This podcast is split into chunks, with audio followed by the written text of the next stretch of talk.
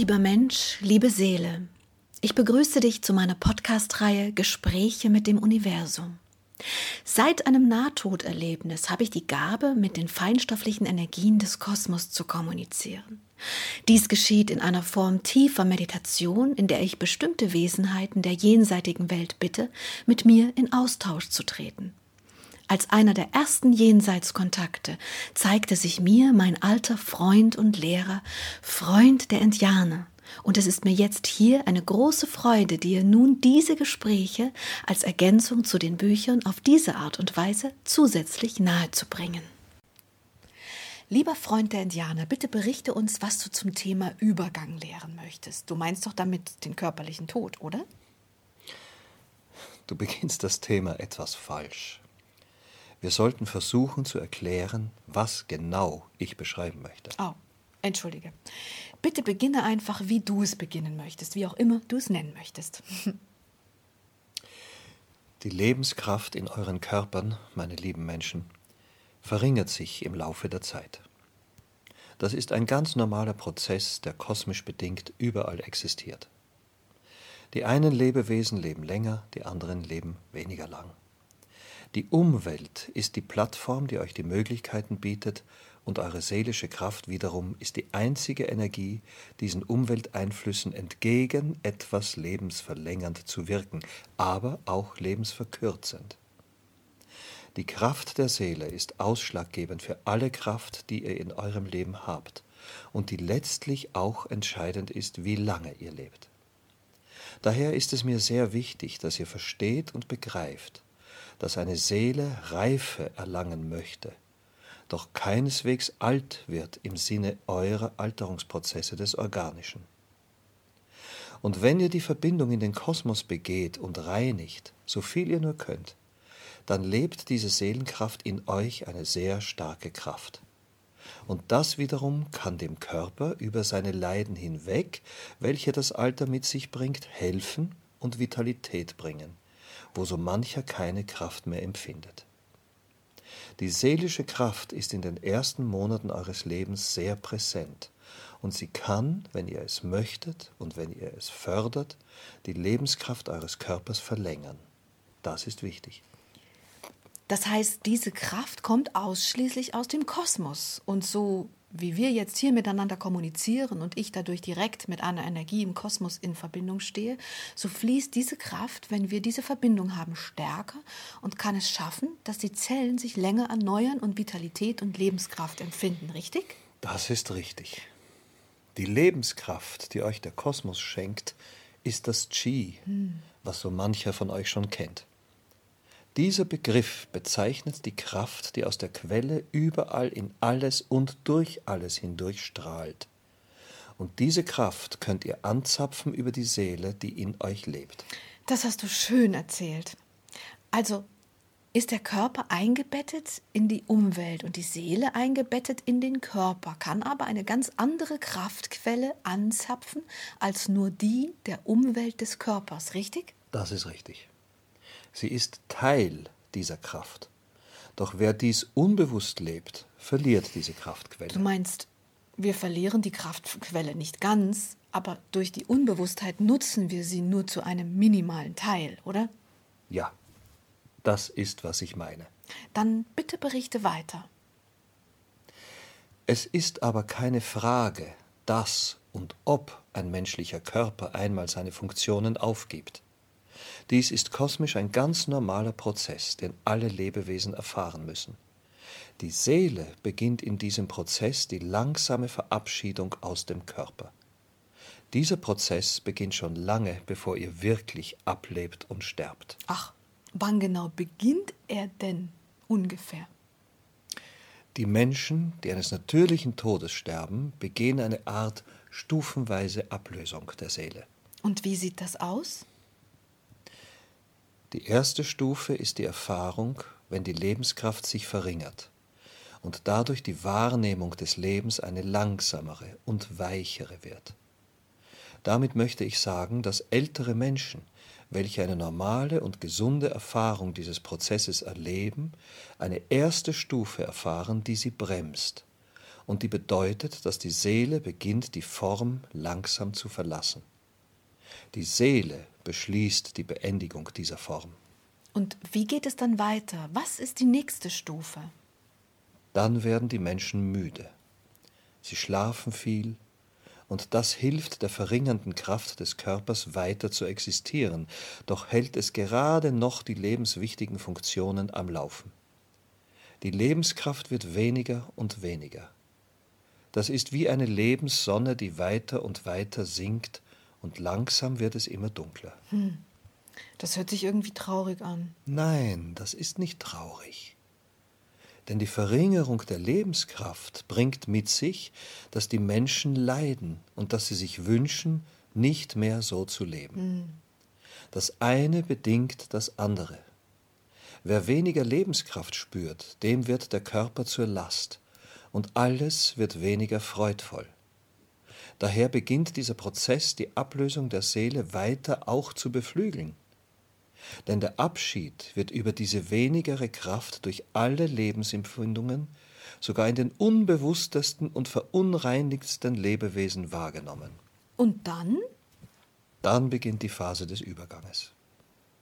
Das beginnt ungefähr ein paar Tage bevor der Körper wirklich stirbt.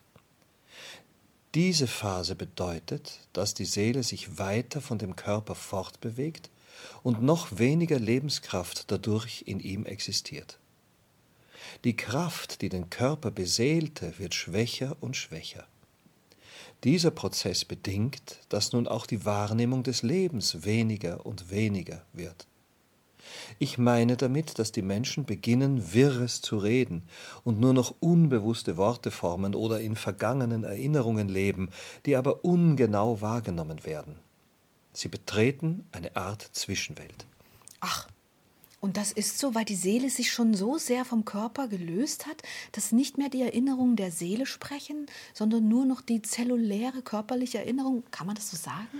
Das ist richtig, du hast es erfasst. Mhm. Die Bewusstheit der Seele beseelt den Körper.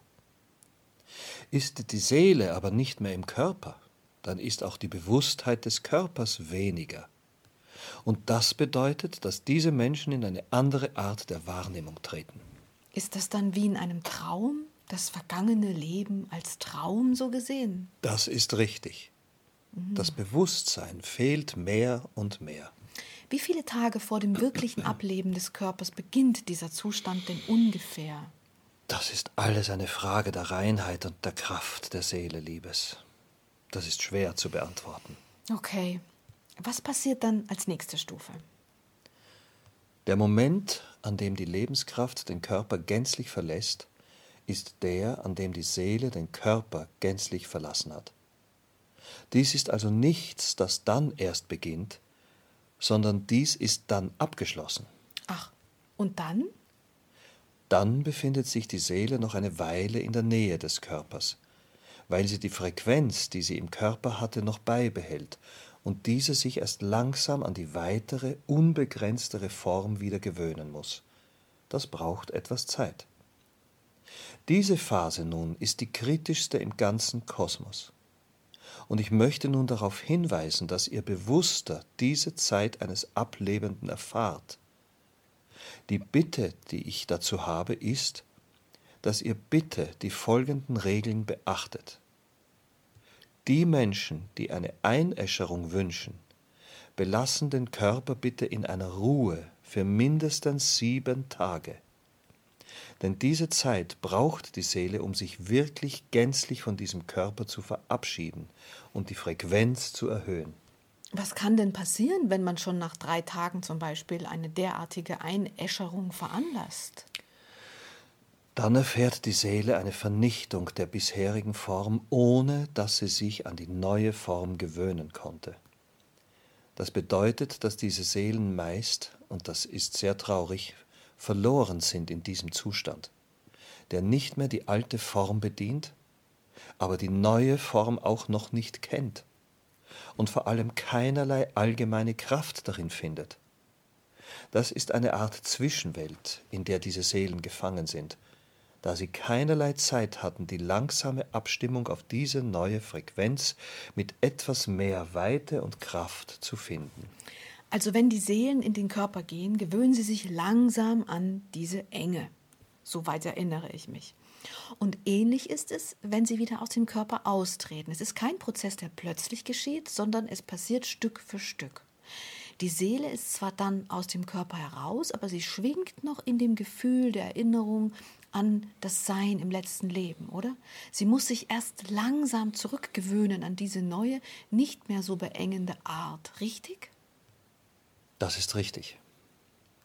Und genau dieser Prozess ist so wichtig, damit die Seele wieder in ihre eigentliche Kraft findet. Die Kraft, die frei und weit wirken kann. Doch wer die Enge noch sucht, irrt dann in einer formlosen Art umher.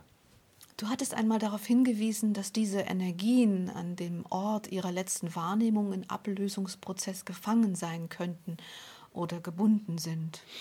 Das kann man sagen, ist aber nicht zwingend der Fall. Die Örtlichkeit bedeutet auch eine Art Erinnerung an eine Kraft, die sie verspürten, als sie noch in einem Körper waren. Die Seelen, die also ihre neue Form noch nicht bewusst wahrnehmen und sich noch nicht an die neue Form des Seins gewöhnen durften, bleiben natürlich an diesem Ort, damit sie sich wohlfühlen, wenigstens ohne den Körper, aber dennoch an etwas, das sie kennen. Verstehe. Ist es denn Angst, die Sie haben, dass Sie in eine Form des Seins kommen, die Sie nicht kennen? Das ist es. Hm. Denn wenn du ein Leben lang in einem engen Korsett warst, dann brauchst du eine Weile, um die Freiheit deiner Flügel zu fühlen, um sie auszubreiten. Du kannst nicht gleich fliegen, du musst es erst wieder üben. Ah, ich verstehe. Das ist ein schönes Bild. Danke dir dafür.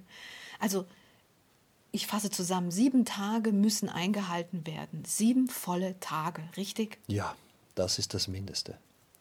Wer länger warten kann, sollte dies tun, denn dann ist es noch besser. Gibt es eine zu lange Wartezeit? Nein. Dann ist es also ungefährlich, jemanden einzuäschern, wenn man das beachtet hat, richtig? Ja, genau. Dann ist nichts mehr mit dem Körper verbunden und daher ist dann eine Einäscherung ohne Probleme. Und wie ist das bei Menschen, deren Leichnam normal vergraben wird? Dort gibt es keinerlei besorgniserregende Prozesse. Denn diese Körper bleiben ja in dieser Form. Und diese wird nur durch die Natur aufgelöst. Und die Seele hat genügend Zeit, um sich Stück für Stück abzulösen, auch in der feinstofflichen Welt, und dort langsam ihre eigentliche Kraft wiederzufinden. Wie ist das bei Seebestattungen? Dort ist es ähnlich. Auch da hat die Seele Zeit.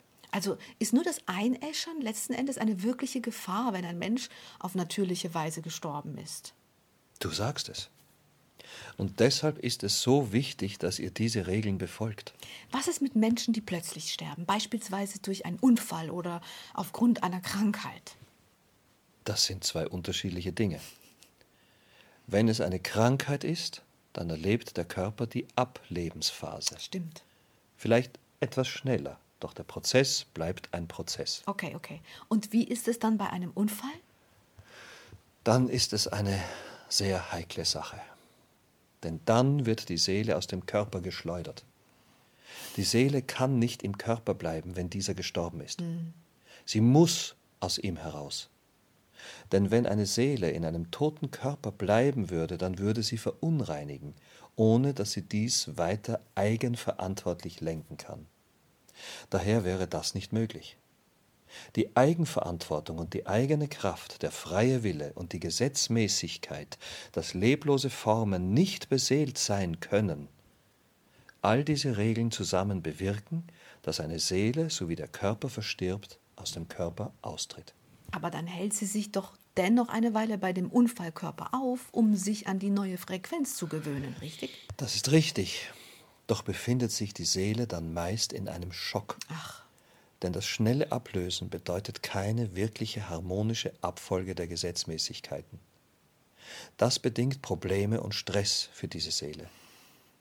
Die einzige Hilfe, die Menschen in einem solchen Moment noch erfahren können, ist, dass sie im letzten Moment dieser plötzlichen Umstände um Hilfe bitten und darum, dass sie Begleitung bekommen, wenn sie nun diesen schnellen Austritt erfahren müssen.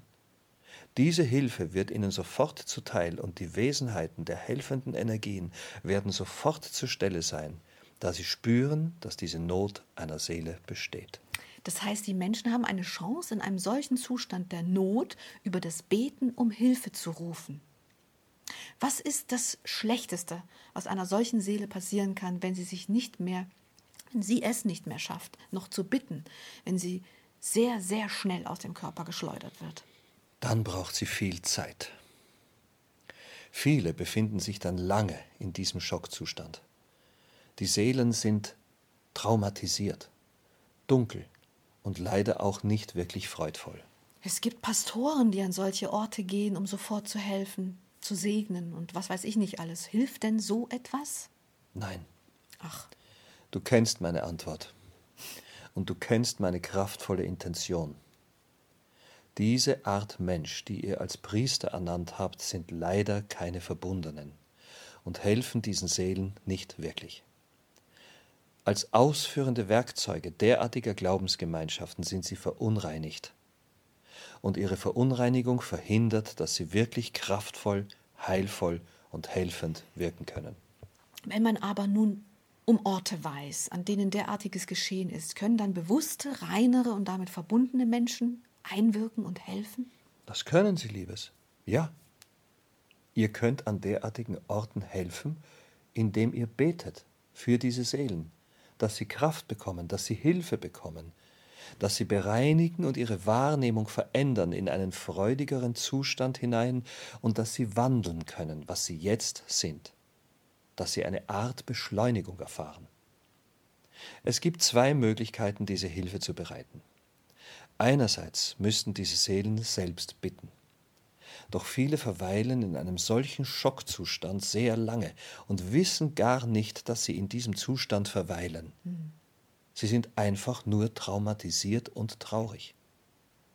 Diese Seelen können dennoch bitten, falls sie den Impuls tatsächlich empfinden können, doch andererseits können Menschen für sie beten und um Hilfe bitten. Das ist kosmisch erlaubt. Das heißt, alle Menschen, die helfen können, können derartige Orte oder helfen möchten, können derartige Orte des Leidens besuchen, um dort um Hilfe zu bitten. Richtig? Ja, das können sie. Außer die Pastoren. Außer eure sogenannten Priester. Ja. Liebe Menschen, bitte, wann immer ihr wisst, dass ihr einen Ort betretet, an dem viele Menschen Unglück erfahren haben, dann könnt ihr dort beten und bitten, dass sie nun Liebe und Licht erfahren. Diese Kraft wird erhört und hilft tatsächlich. Das habt ihr hoffentlich mittlerweile verstanden. Ja, denke ich mir. Was möchtest du denn noch zum Übergang berichten? Die Kraft eurer Seele in eurem Übergang ist entscheidend, wie ihr diesen Übergang erfahrt. Mm. Damit möchte ich sagen, dass ihr die Zeit eures Lebens nutzen solltet, um eure Erfahrungen zu erheben und zu reinigen, um Liebe zu geben und Licht zu leben, die Freude in eure Zellen einzuspeisen und zu erfahren. Die Freude, die eure Seele erheben soll, damit ihr eure Seele in einem freudigen Zustand diesen Prozess erfahren lasst. Denn diese helle und lichte Kraft wird euch in andere Ebenen bringen als die traurige Kraft in mhm. euch. Also haben die Menschen, die mehr Freude in sich erfahren haben und in sich spüren, mehr Potenzial, die höher schwingenden Ebenen zu erfahren, als die, die die Traurigkeit erfahren. Du meinst also, dass die Menschen, die viel Traurigkeit in ihrem Leben erfahren haben, unbedingt ihre Lebenszeit noch nutzen sollten, sehr viel Freudiges und Liebvolles, Liebevolles zu erfahren. Dann wandeln sie ihre Kraft wieder, richtig?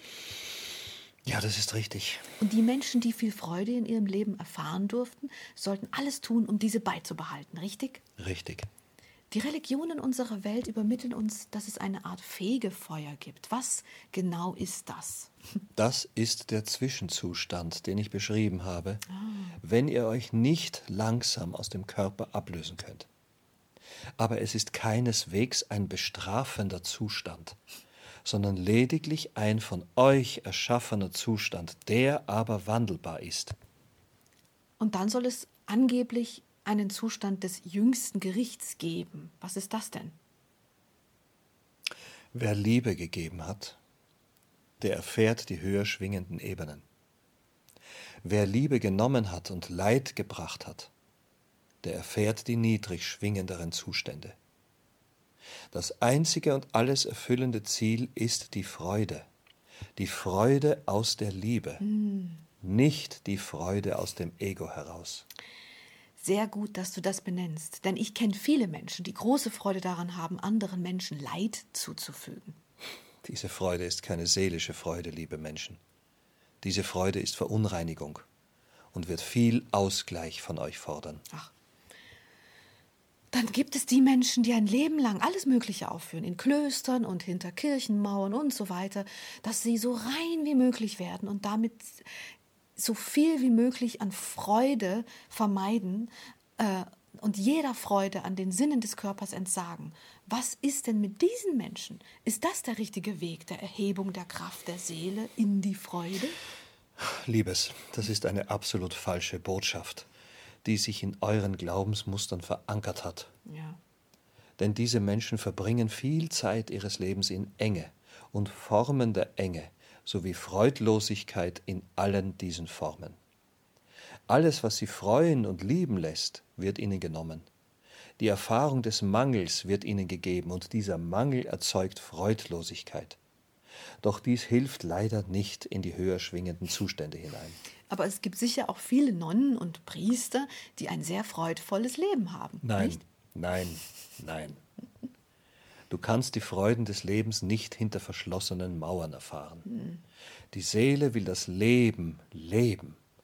Die Seele will in das Leben eintauchen, in all seine Farben und Formen.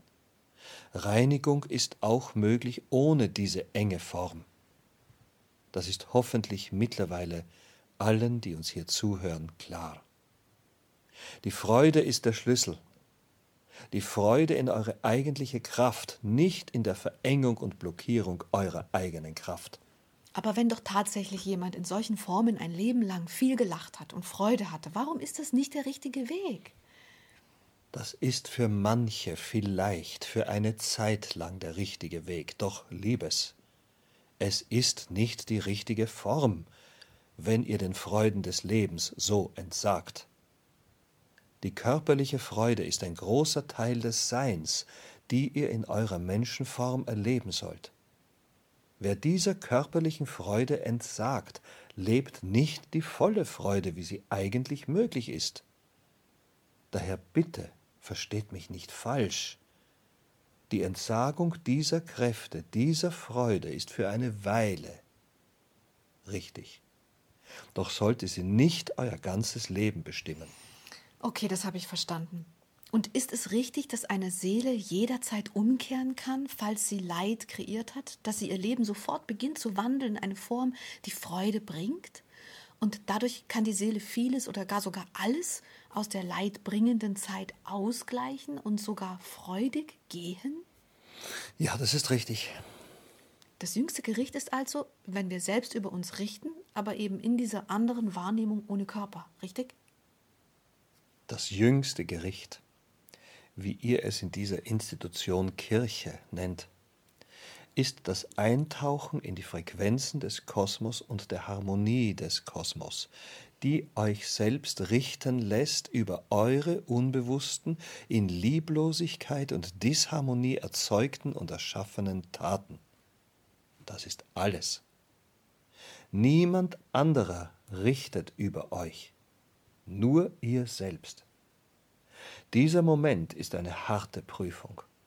Doch ihr könnt ihr entgehen, indem ihr alle Taten liebevoll und bewusst setzt. Die unbewussten Taten Zeit eures Lebens noch liebevoll und bewusst ausgleicht. Das ist alles. Niemals ist es zu spät. Alle Taten können ausgeglichen werden. Vergesst das bitte nicht. Alle Taten. Alle. Und du meinst, dazu reicht ein einziges Leben? Das kommt darauf an, wie stark die Verunreinigung ist, wie stark euer Wille ist, doch auch wie entschlossen und bereit ihr voranschreitet in die Verbindung mit dem Kosmos, denn dort liegen die Antworten, wie ihr ausgleicht. Spannend. Lass uns zurück zum Thema Übergang kommen. Möchtest du dazu noch etwas sagen? Die verstorbenen Seelen, die ihr um euch nicht wahrnehmen könnt, sind aber immer da. Doch sie bleiben nur so lange, wie ihr sie auch bittet zu bleiben. Denn die Befreiung dieser Seelen hängt viel auch von eurer Erlaubnis ab. Daher bitte, lasst die Verstorbenen gehen. Haltet nicht zu lange an den Erinnerungen mit ihnen, ihren Taten und ihren Frequenzen fest. Alles, was euch verlässt, werdet ihr wiedersehen. Alles. Denn die körperliche Form ist wenig, verglichen mit dem, was die Seele in diesem Körper ausmachte und ausdrückte. Du möchtest dazu aufrufen, dass wir die Verstorbenen auch wirklich gehen lassen und nicht dauernd an ihnen festhalten und sie bei uns wünschen, richtig? Ja, genau, genau. Das Verabschieden ist ein wichtiger Prozess. Daher bitte ich euch, wenn ihr die Verabschiedung bitte auch wirklich tut, dann tut sie tief und vollends in dem Bewusstsein, dass diese Energien weiter bestehen werden und ihr sie nur nun nicht mehr direkt in der bekannten Form erreichen könnt. Doch sie sind immer, immer Teil des Kosmos und werden weiterhin Teil dieses Kosmos sein. Das Kommunizieren mit ihnen wird nicht mehr so leicht möglich sein. Doch ist der Tod lange kein Ende. Er ist nur ein Übergang. Was ist mit dem Übergang, wenn Menschen Selbstmord begehen? Bitte berichte mir dazu auch etwas, was du weißt. Danke, dass du danach fragst. Es ist sehr wichtig. Die Menschen, die derartig verzweifelt handeln, sind natürlich nicht in einem freudvollen Zustand der Seele. Diese Menschen verleben eine Art lieblose Entscheidung, die sie ohne Verbindung in den Kosmos derartig handeln lässt. Das Problem, das ihr bei derartigen Taten habt, ist tatsächlich weniger die Tat selbst, als die Freudlosigkeit, mit der ihr diese Tat tut. Das eine verunreinigende Potenzial ist also die Freudlosigkeit, in der die Handlung geschieht. Das andere ist die lebensvernichtende Tat, die sich über die Erlaubnis des Kosmos stellt. Aber was ist, wenn Menschen um Erlaubnis bitten, weil sie so weit sind, dass sie diese Form nun wirklich nicht mehr erfahren möchten und früher gehen wollten, als der Körper das einleitet? Das ist eine andere Frage. Denn dann handeln diese Menschen in Abstimmung mit dem Kosmos. Doch die meisten tun dies nicht in Abstimmung mit dem Kosmos. Dann schleudern sie die Seele aus dem Körper, dann reißen sie das Leben aus dem Körper. Diese beiden Tatsachen sind nicht wirklich hilfreich, um zu wachsen und zu reinigen. Daher, liebe Menschen, bitte, wenn ihr so verzweifelt seid, dass ihr derartige Gedanken habt, dann bitte, bitte, bitte sucht euch die Zeit, findet den Moment, den Ort und die Hilfe, die euch wieder in die Verbindung mit dem Kosmos bringen, der euch leben lassen will, und der euch das Leben geschenkt hat. Dort ist die Antwort für eure Verzweiflung. Dort ist die Lösung. Nicht in dieser Art der Trennung. Was passiert denn genau, wenn ein Mensch seinem Leben selbst ein Ende setzt? Ich meine rein energetisch. Die Seele weiß, dass der Mensch, das Ego in ihm, diese Entscheidung fällt. Und wenn die Seele den Körper verlassen muss, ist dies meist nicht in harmonischer Abstimmung mit dem Kosmos, sondern eine ausschließliche Abfolge der Entscheidungen des Egos. Die Seele ist also ohnmächtig dieser Kraft gegenüber. Daher hat sie keinerlei Abfolge und Gewöhnungszeit. Sie gerät dabei nicht unbedingt in einen Schockzustand wie nach einem Unfall, sondern in einen verzweifelten Zustand. Und was kann sie dann tun? dann kann sie nur versuchen, wieder Kraft zu finden im Kosmos. Wieder eine eigene Art von Kraftimpulsen zu erzeugen. Und meist landen derartig verzweifelte Seelen wieder schnell in einem anderen Körper, doch ist es meist ein kleinerer, nicht der eines Menschen. Hm. Der Grund, warum dann weniger Kraft in ihnen ist, besteht darin, weil sie ihre eigentliche Kraft und die Liebe in ihren Seelen nicht entfalten konnten, Zeit ihres Lebens noch bevor sie den Körper verließen. Ich sollte dich in diesem Kapitel noch einmal fragen, was geschieht, wenn die Seele den Kinderkörper schon sehr schnell verlässt, also den frühen Kindstod einleitet. Dann ist die Seele aus freien Stücken gegangen und bleibt nur noch einige Stunden in der Nähe dieser Frequenz, an welche sie sich in den letzten Monaten gewöhnt hatte. Dies bedeutet, dass die Seele noch eine Weile braucht, aber dann wieder in den Kosmos sich entfalten kann. Diese Energien erfahren dann meistens eine neue Inkarnation, da ihr Puls, da ihr Impuls zu inkarnieren zwar diese Form nicht mehr wählt, aber dann findet er eine andere. Sind es dann meistens andere Menschenrassen oder einfach nur andere Orte oder ganz was anderes? Das kann ich nicht sagen. Die Form und ihre Möglichkeiten ist ausschlaggebend. Die allgemeine Formel dazu gibt es nicht. Und was ist mit Menschen, die künstlich wiederbelebt werden? Das ist eine sehr heikle Sache. Ich danke dir für diese Frage, denn mir ist diese Art, das Leben weiter zu beleben, eine besorgniserregende Sache. Hm. Die Menschen, welche derartig handeln, müssen wissen, dass sie tief in die kosmischen Gesetze eingreifen. Wenn eine Seele die Entscheidung getroffen hat, den Körper zu verlassen, dann bitte lasst diesen Körper auch wirklich gehen. So wie ein Mensch den Zustand eines Komas erreicht, bedeutet dies folglich, dass die Seele noch in der Nähe ist, aber begonnen hat, den Prozess des Ablebens zu beginnen. Dies sollte man respektieren und akzeptieren und nicht eingreifen in derartige Prozesse. Alle Prozesse, die ihr tut, die die Form länger beleben, als der Kosmos dies von alleine tut, bedeuten Stress und ein Ungleichgewicht dieser Seele. Das heißt, die Seelen der Menschen, die künstlich weiterbelebt werden, befinden sich in einer Art Dauerstress. Ja, oder? das ist richtig. Hm. Sie können nicht gehen, aber auch nicht wieder in den Körper. Alles, was diese unnatürlichen Prozesse hervorruft, ist nicht richtig, liebe Menschen. Das heißt, man sollte diesen Prozess einfach dem Kosmos überlassen und vertrauen, dass alles geführt wird, so wie es sein soll. Vertrauen ist der Schlüssel. Mhm. Die Menschen vertrauen nicht, dass die Seele nun eine Entscheidung zu treffen hat.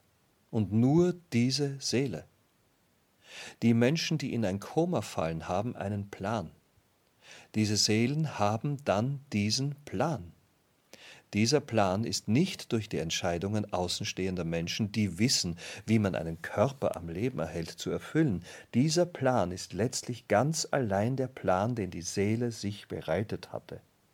Daher bitte, bitte, bitte, verinnerlicht und vertraut, dass diese Prozesse alle kosmisch gelenkt und geführt sind.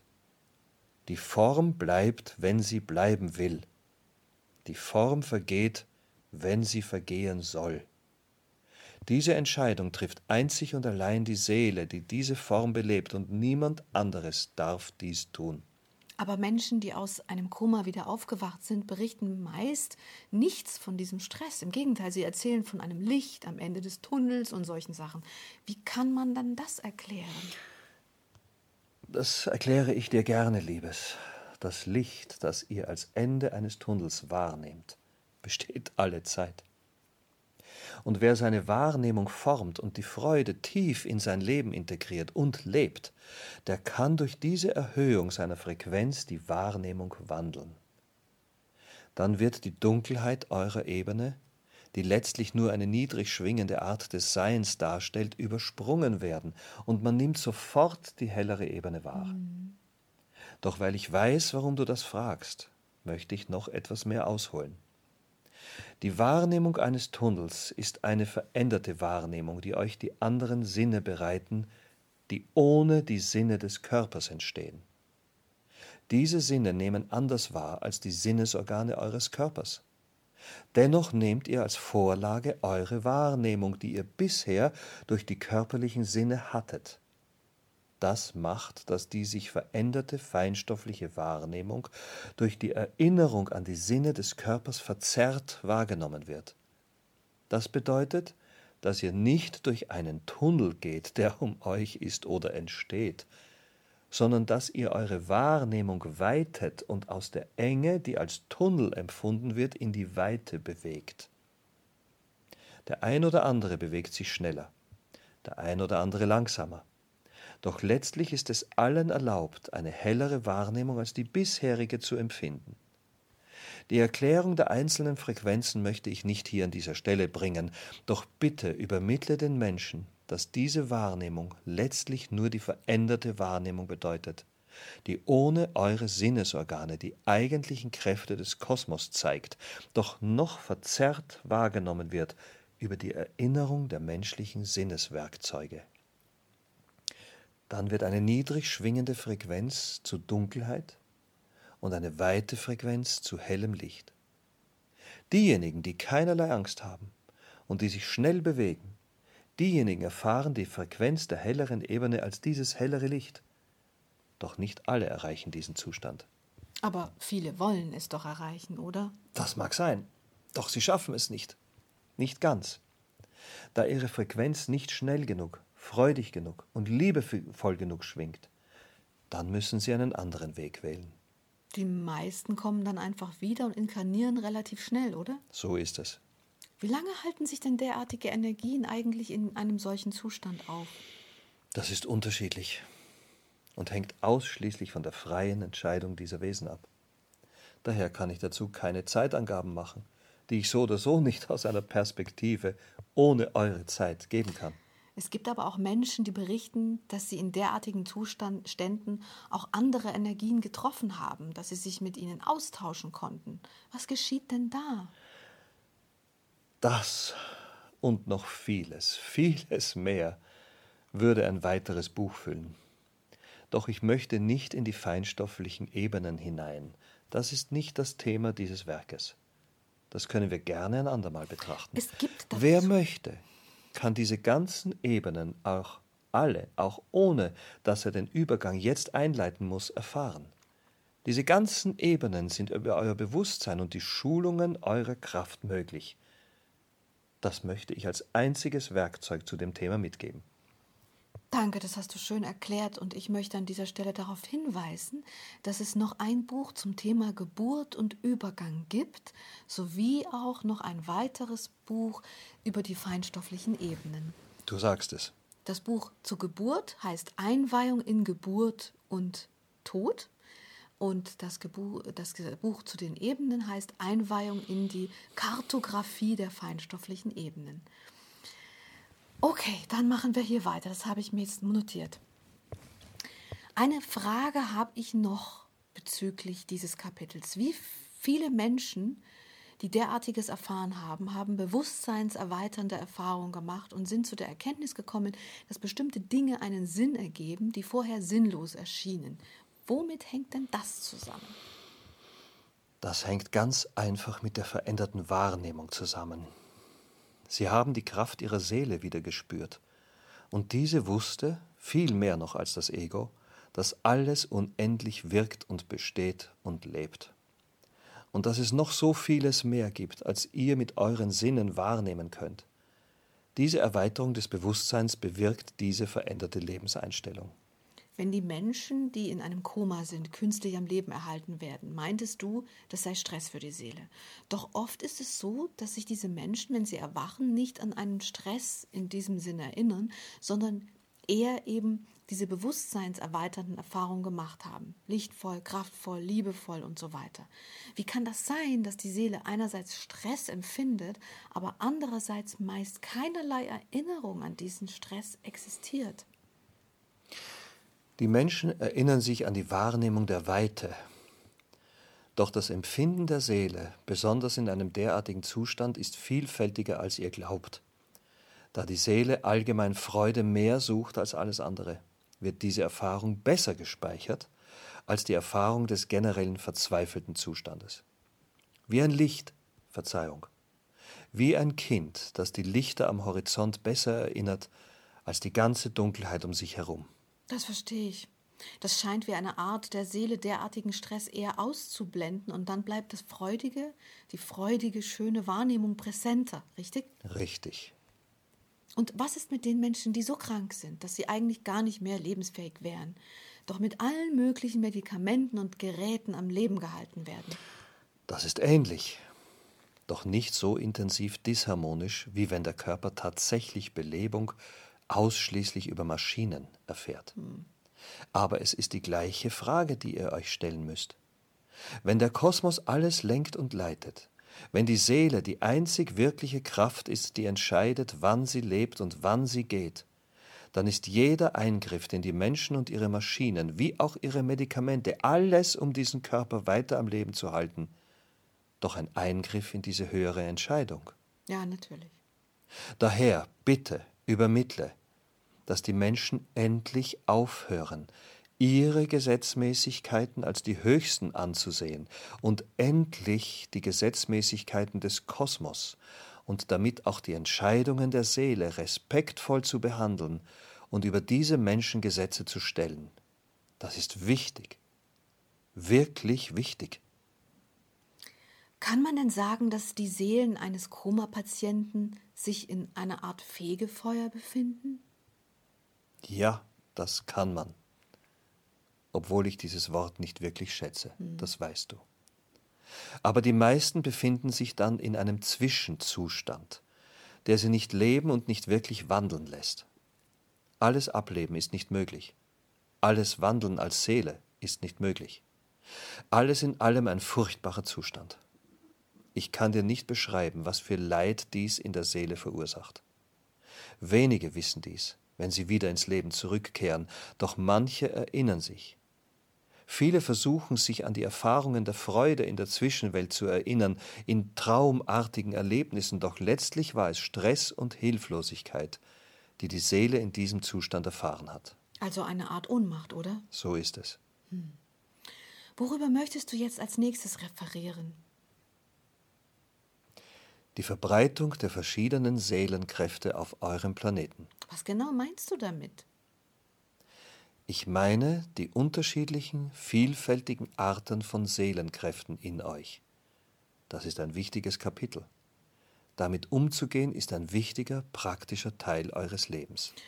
Okay, ich bin sehr gespannt und danke dir für dieses auch wieder sehr, sehr interessante Kapitel und weise gerne noch einmal darauf hin, dass wir noch ein ganzes Buch dazu erschaffen haben. Einweihung in Geburt und Tod. Wer mag, schaut da rein. Danke, Liebe. Danke, Liebe.